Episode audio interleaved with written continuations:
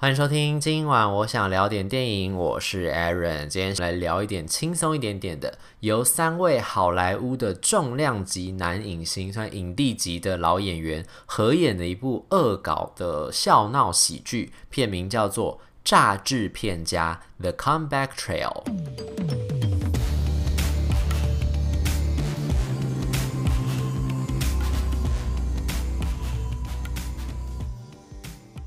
炸制片家那个炸是诈欺的炸，然后制片就是拍电影那个制片嘛，因为这个。故事主要在讲就是关于拍电影背后的一个想要诈领保险金的喜剧故事。那这三位老牌的重量级的男影星是哪三位呢？就是劳勃·迪尼洛 （Robert De Niro）、摩根·费里曼 （Morgan Freeman） 还有汤米·李·琼斯 （Tommy Lee Jones） 这三位。大家应该听到他的名字就已经浮现脸庞了嘛，因为他们真的演太多太多戏了，而且出道太久了，好多电影都有他们。不管好看的电影、难看的电影什么，反正他们演了一堆戏这样子。那这次他们三个呢，合在一起来演的这个片子呢，这个诈制片家，他其实本来是一九八二年还八三年，就是一九八几年的时候曾经有的一个老片，重新再翻拍了。然后故事背景一样设定在之前，就是在一九七四年，这个很明确，就是故事就剩下一九七四年。然后他讲的就是好莱坞当时的呃拍关于拍电影的一个故事，就等于是那个时候一九七零年代那个时候，好莱坞那边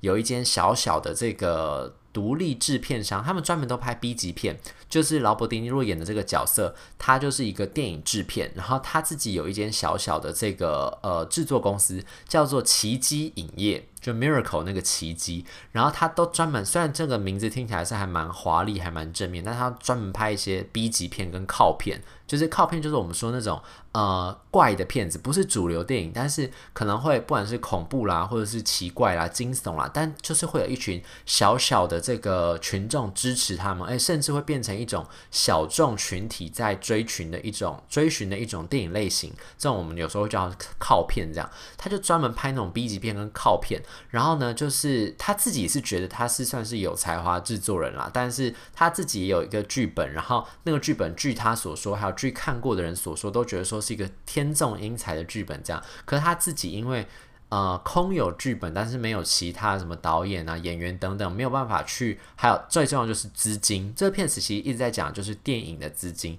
总之，他就一直没有拍出一个像样的片子。然后，像这个电影一开头的时候，就是他们刚刚完成那个片子才刚刚上映，可是一上映就被宗教团体抵制，因为他那个片子叫做《修女杀手》。然后呢，但他那个故事到这个电影的最后的时候，他要剪一些这个关于修女杀手片段给观众看一下，就等于是。这部片电电影的彩蛋，这样就发现说，他那个所谓修女杀手就是一群呃女性，然后他们在一个修道院里面，然后但是呢，因为他们就是为了要照顾这些小朋友，然后还有铲奸除恶，所以这些修女们呢，他们就会在那个呃，就是他们的这个。庄严肃穆的修女袍底下会穿着非常非常火辣的衣服，然后会这个拿什么有枪啊、武器等等绑在身上，然后所以他们就是一旦就是知道哪里有坏人的时候，这些修女就会戴着那个修女不是有那个头巾吗？头巾会戴着，可他们就会穿的非常火辣的，像黑色那种什么比基尼啊，或是火辣的服装，然后带着那些武器去惩奸除恶，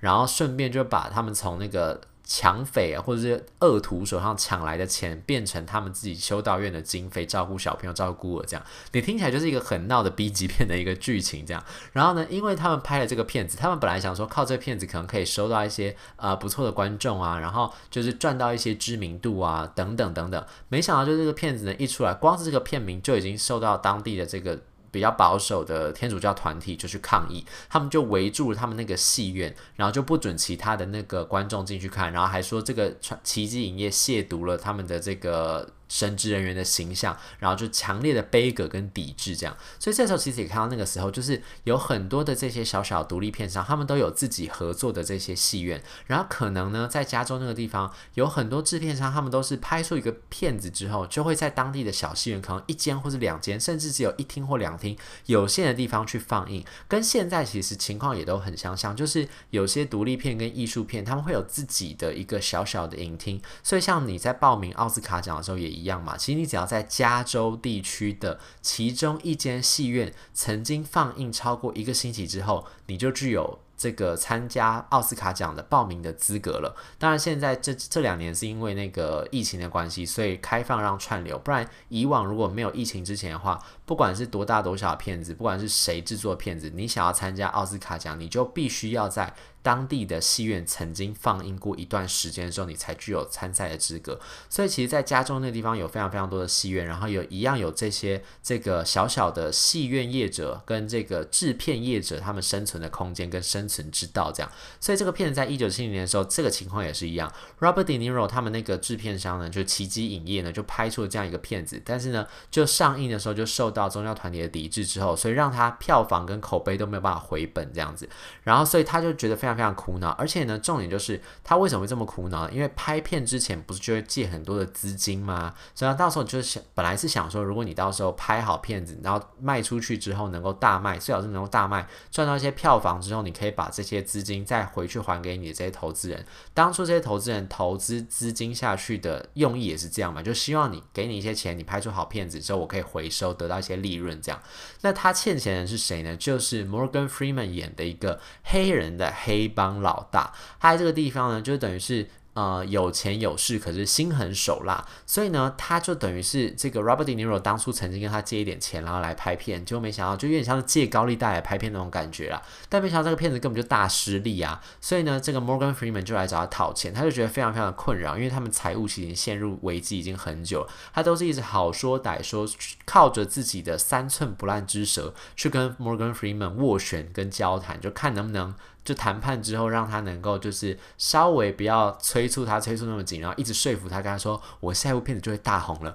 我下一部片子就会拿到奥斯卡奖，你放心，我到时候一定有钱还给你。”这样。然后，因为 Morgan Freeman 这个角色，其实在这个片子里面的设定呢，虽然他是一个心狠手辣的这个黑帮大老板，不过呢，他其实也是喜欢电影的人。可能在这个世界里面的加州人都是爱电影的吧。反正呢，他也是一个非常爱电影成身，所以这个片子里面有非常非常多他的台词里面讲到了很多。多很多关于那种好莱坞以前的老片的这些啊、彩蛋，如果很熟悉电影产业或者很熟悉以前老片经典电影的这些观众在看的时候，应该可以从他们台词里面找到非常非常多的彩蛋，挖掘出来。我现在一时之间也没有办法全部讲出来，甚至有些东西其实他们在讲的时候，我一听的时候想说哈，原来有这个片子啊，太丰富太多，就无法一一跟大家阐述。有兴趣的人到时候看这个片子，我可以自己去找。总之呢，他那个时候就是好说歹说，就是终于拖住 Morgan Freeman，让他暂时留他一条小命，因为他就跟他讲说，他准备好了，就是他又要再跟 Morgan Freeman 凹一笔钱来。你看他他欠他这么多钱哦，但是 Robert De Niro 还是想办法敢从身上凹一笔钱来，就是顺便这个骗子也讲了，就是关于制片这个工作其实是有非常非常多的风险，就是你要掌控非常非常多的事情，而且你要想办法。安排好，就是在现场那种拍摄工作之外，你还要想办法跟后面的其他的合作伙伴还有投资人想尽办法讲好，就是让他们不要互相打扰，然后安抚好每一方，各个地方方方面面都要照顾到，就要靠他们三寸不烂之舌，常常就是。过着非常非常惊险的生活，这样，所以他就靠着他那个好口才，他就跟 Morrie 讲说：“好，你先不要这样子，你先不要跟我催钱，因为我接下来决定要拍出一个呃很好看的片子。可是呢，我的打算是我没有想要让这个片子拍成功。为什么没有拍成功？因为他想到，因为他那时候就。”本来要拍一个片子的时候，他就去找了其他的演员嘛，因为他基本上已经声名狼藉，请不起好演员，他就找找找找找，就找到了 Tommy Lee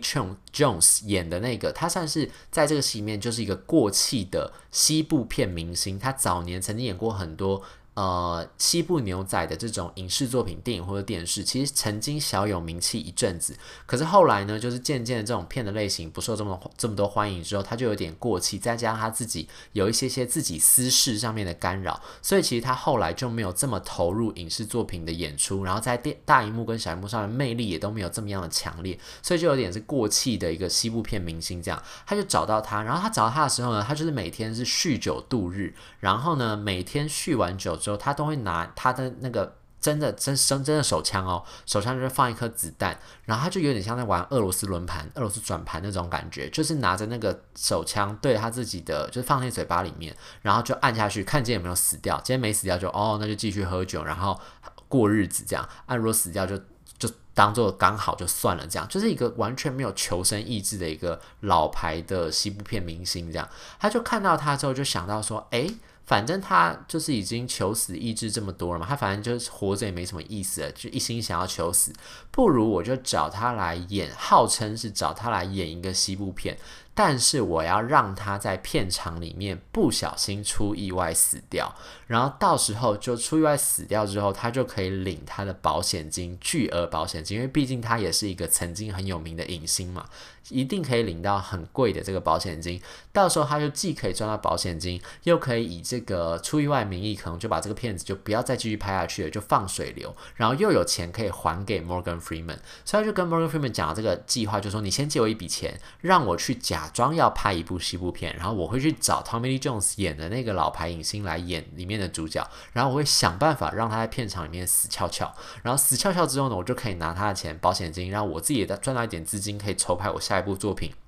另外剩的钱我也可以还给你的债。然后他们俩就想说，好，那就不如就这样子吧。于是呢，那个 Robert De Niro 演这个角色呢，就跟他制片公司里面有一个他的，算是他的外甥啦，会叫他 JoJo 的，就是反正他们两个会。呃，一起制片这样，他们就决定要来开拍一个西部片。可是他外甥其实一开始不知道他舅舅打这样的坏主意，他本来以为他是认真想要拍一个西部片，还去找了一个非常火辣的这个女导演。这个女导演算是 Tommy Lee Jones 钦定的，就想说就是要找他来。所以，可所以那个时候其实 Robert De Niro 演那个角色没有对这件事情有太多的意见。他本来觉得说，就是在那个女导演本来呈现出来的样子，就是是有点像是胸大无脑金发妹那种感觉。他本来想说，这种女生可以拍片子吗？但是因为 Tommy Jones 就很坚持，就是说他觉得这个女生跟他。口味很对，频率很对，他就是要找她来，愿意演他导的戏这样子，所以他就想说，反正就随便，他就想说，反正没没差啦，演演之后就要让 Tony Jones 死掉，然后这个片子也没有真的想要拍出怎么样的情况，所以呢，后来他就是。答应了，他们就真的去开始筹拍这个片子。本来预计是第一天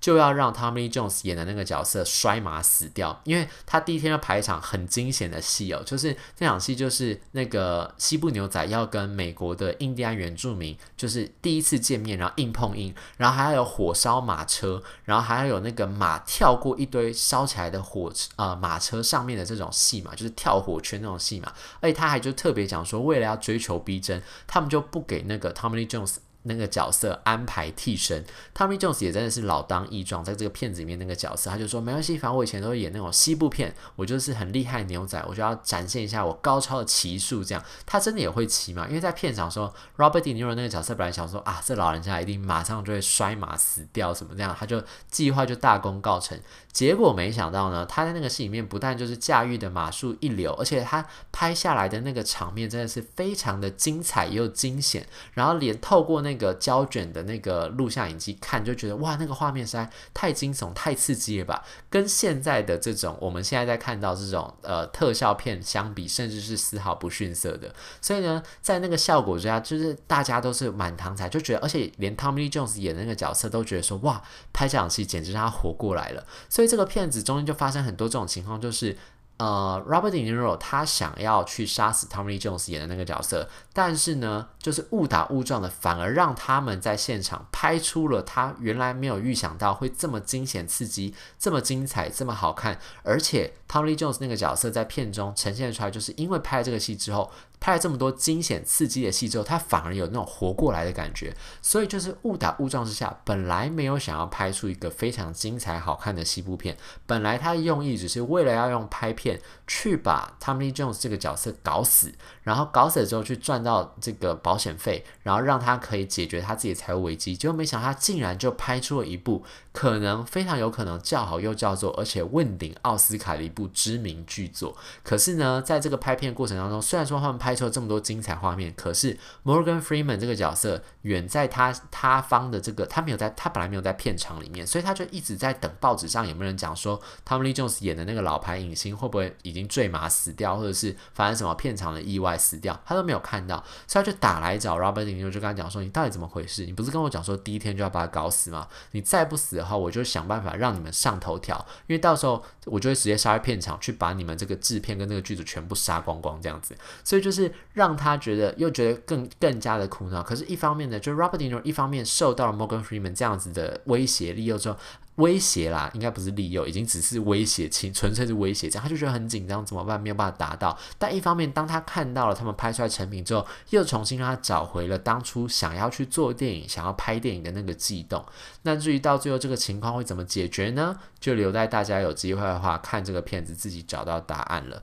其实我会觉得啊，这个片子虽然就是呃这样乍听之下是一个很轻松、很搞笑、很诙谐的一个故事，然后主要其实也是在看这三位老牌影星飙演技。可是我觉得我自己会觉得有一点点问题，也就是骗子的调性有点难以抓。就是虽然说这是一个。纯粹想要走喜剧的调性，确实中间想要害死那个 Tommy Jones 的那个角色的桥段也确实蛮多，是蛮无厘头、蛮白痴的。可是有个问题就是，我会觉得他会有一点点抓不清楚中间那个模糊的线，他没有办法抓清楚中间那个定位是什么。就说，因为他想要去制造笑料的方式是借由 Robert De Niro 那个角色去陷害 Tommy Jones，陷害不成。弄巧成拙之下，反而变出一种很搞笑、很白痴的这种情况发生。可是他背后，你去想，就我在看那个当下，我会想说，可是他其实是真的想要害死他。诶，就是我觉得喜剧里面，我自己比较龟毛啦，就我会觉得喜剧里面涉及生死这件事情的时候，是一件很严肃的事情。就你要怎么样去把。一个角色，尤其是主要角色，配角就算了。主要角色，喜剧里面的主要角色要被弄死，或是要被人家陷害死掉这件事情，我觉得它会有一个，你要有很强力的说服力，然后你要有很强的这种戏剧性跟那种笑料性，才有办法去合理化说到最后为什么会想要杀死他，为什么会有这么强烈的恶意产生的这样一个结果。所以在这个片子里面，我我自己的感觉啦，就是我会觉得他。虽然到最后的确是一个皆大欢喜，然后到最后没有任何人真的因为拍这个戏而死掉，是一个快乐的结局。但中间在看的时候，我觉得观众会有点难以拿捏的那种感觉，就是。诶，可是他现在是真的想要害死他，然后没害成。那如果真的害死的话，这个片子会变成什么样子？虽然我们都知道这只是在拍片子，可是有这样子一层顾虑下去，我觉得观众对于这个片子的投入的感觉就会少了一点点，是我一点小小意见啊。所以我觉得这个片子，呃，在故事上面对我来说，并不是这么样的具有吸引力，然后甚至我会觉得有一点点好像有点踩到红线那种感觉。不过光是靠这个 Tommy Jones，然后 Robert De Niro，还有 Morgan Freeman 这三位老牌影星的戏，我相信就可以撑起这个片子。然后，如果你本身是喜欢喜剧，然后想要好好的笑一笑，然后尤其是如果你真的很熟悉好莱坞的老片的那种感觉，老片的那些呃回忆的话，这个片子可能会让你勾起不少关于电影、关于你为什么喜欢电影，还有关于你为什么有可能很多人怀有电影梦的那种感动，可能都可以在这个片子里面找到。所以呢，就把这个片子分享给大家，有机会的话就可以把这个片子找来看喽。以上就是今天想跟大家分享的这部《诈制片家》。如果对这节节目内容有任何意见，欢迎留言或者 Instagram 搜寻电影轮森私讯小盒子，让我知道。这样我想聊点电影，我们下次再见，拜拜。